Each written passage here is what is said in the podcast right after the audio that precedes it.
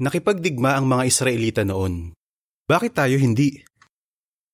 Kung sino man sa inyo ang tumatangging makipagdigmaan laban sa Pransya o Inglaterra, lahat kayo ay mamamatay. Ang isinigaw ng isang opisyal ng Nazi sa isang grupo ng mga saksi ni Jehovah noong digmaang Pandaigdig II. Kahit armado ang mga sundalong Nazi, walang isa man sa mga kapatid natin ang nakipagkompromiso. Talagang napakalakas ng loob nila. Makikita sa magandang halimbawa nila ang pananaw ng mga saksi ni Jehovah sa digmaan. Hindi tayo sumasali sa mga digmaan ng mundong ito. Kahit pagbantaan tayo at manganib ang buhay natin, wala pa rin tayong papanigan pagdating sa mga alita ng mga bansa. Pero hindi sang-ayon dito ang lahat ng nag-aangking Kristyano. Marami ang naniniwala na pwede at dapat na ipagtanggol ng isang Kristyano ang bansa niya. Baka sabihin nila, ang mga Israelita noon ay bayan ng Diyos at nakipagdigma sila. Kaya bakit hindi pwedeng makipagdigma ang mga Kristyano ngayon? Ano ang isasagot mo? Pwede mong ipaliwanag na napakalaki ng pagkakaiba ng kalagayan ng mga Israelita noon sa bayan ng Diyos ngayon. Talakayin natin ang 5 pagkakaiba. Una, ang bayan ng Diyos ay bahagi ng isang bansa. Noon, pumili si Jehovah ng isang bansa para maging bayan niya, ang bansang Israel. Tinawag niya ang mga Israelita na espesyal na pag-aari niya mula sa lahat ng bayan. Exodo 19:5. Binigyan din sila ng Diyos ng lupain. Kaya nang utusan ng Diyos ang mga Israelita na makipagdigma sa ibang mga bansa, hindi sila makikipagdigma sa kapwa nila mananamba. Ayon sa talababa, kung minsan, naglalabanan ng mga tribo sa Israel, pero hindi ito sinasang-ayunan ni Jehovah. Pero may mga pagkakataong sinasang-ayunan niya ang mga labanang ito dahil may ilang tribo na tumalikod sa kanya o gumawa ng malulubhang kasalanan. Sa pagpapatuloy, sa ngayon, ang mga tunay na mananamba ay mula sa lahat ng bansa at tribo at bayan at wika. Apokalipsis 7:9. Kung sasali sa digmaan ng bayan ng Diyos, makakalaban nila ang mga kapwa mananamba nila at baka magpatayan pa nga sila. Ikalawa, inutusan ni Jehovah ang mga Israelita na makipagdigma. Noon, si Jehovah ang nagpapasya kung kailan at kung bakit kailangan makipagdigma ng mga Israelita. Halimbawa, inutusan ng Diyos ang Israel na makipagdigma para ilapat ang kahatulan niya sa mga Kanaanita. Kilala kasi ang mga ito sa pagsamba sa mga demonyo, pagpapakasasa sa sexual na immoralidad, at paghahandog ng mga anak. Inutusan ni Jehovah ang mga Israelita na alisin ang masasamang impluwensyang ito mula sa lupain na ipinangako niya sa kanila. At noong nasa lupang pangako na sila, kung minsan, inuutusan sila ng Diyos na makipagdigma para ipagtanggol ang bayan mula sa mga nangaapi sa kanila.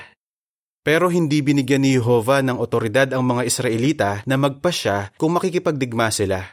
Kapag nakikipagdigma sila ng walang pahintulot ni Jehovah, madalas na napapahamak sila.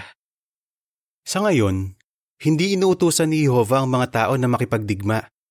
Nakikipagdigma ang mga bansa para sa kapakanan nila, hindi para sa Diyos. Ginagawa nila iyon para mas lumawak pa ang teritoryo nila, magkaroon ng maraming pera, o itaguyod ang mga ideya nila sa politika. Pero paano naman ang mga nagsasabi na nakikipaglaban sila sa ngalan ng Diyos para protektahan ang pagsamba nila o para patayin ang mga kaaway ng Diyos?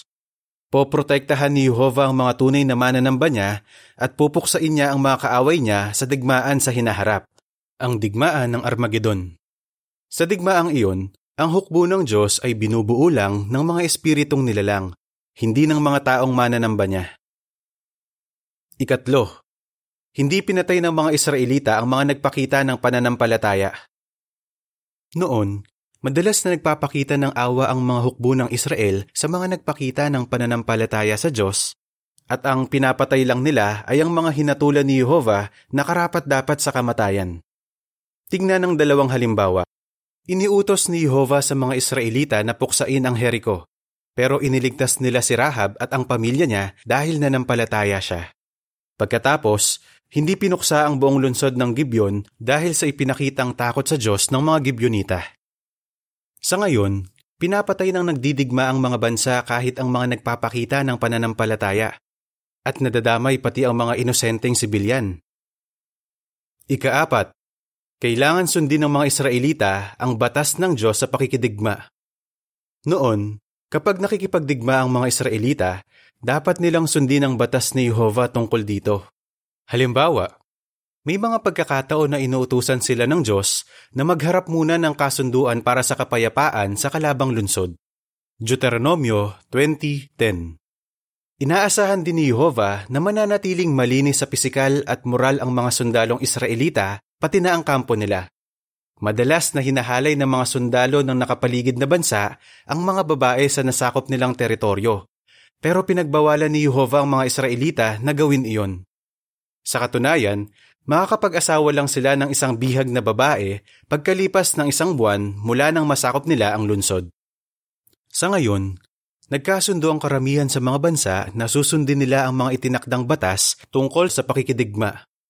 Ginawa ang mga batas na ito para protektahan ang mga sibilyan, pero nakakalungkot, madalas na nilalabag nila ang mga ito.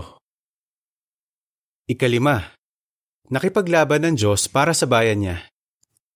Noon, nakikipaglaban si Jehovah para sa mga Israelita at madalas na gumagawa siya ng himala para manalo sila. Halimbawa, paano tinulungan ni Jehovah ang mga Israelita na matalo ang lunsod ng Jericho? Gaya ng sinabi ni Jehovah, pagkasigaw ng mga Israelita ng malakas na hiyaw para sa pakikipagdigma, gumuho ang mga pader, kaya madali nilang nasakop ang lunsod. Josue 6:20. Paano naman nila natalo ang mga Amorita?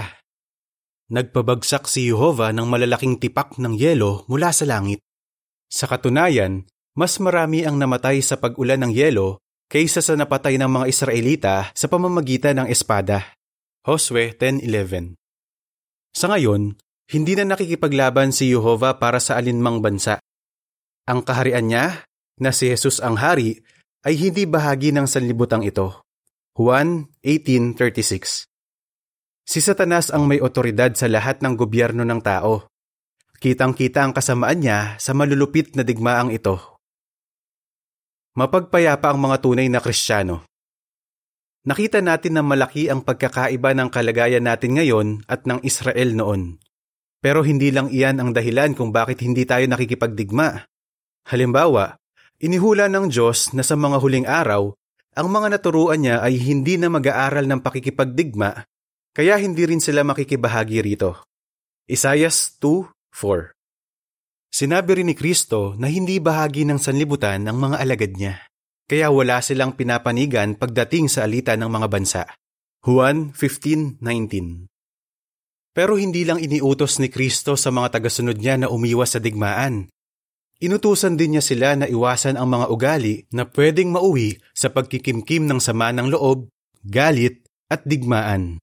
Inutusan pa niya sila na maging mapagpayapa at na mahalin ang mga kaaway nila. Mateo 5:9. Kumusta naman ang bawat isa sa atin? Siyempre, hindi naman natin gustong sumali sa digmaan. Pero baka may kagalit tayong kapatid na pwedeng maging dahilan ng pagkakabahabahagi sa kongregasyon. Sikapin nating alisin ang ganoong mga damdamin sa puso natin. Imbes na makisali sa alitan ng mga bansa, nakikipagpayapaan tayo at nagmamahalan. Maging determinado sana tayo na manatiling neutral habang hinihintay natin ang panahon na aalisin na ni Jehovah ang lahat ng digmaan magpakailanman. Katapusan ng artikulo.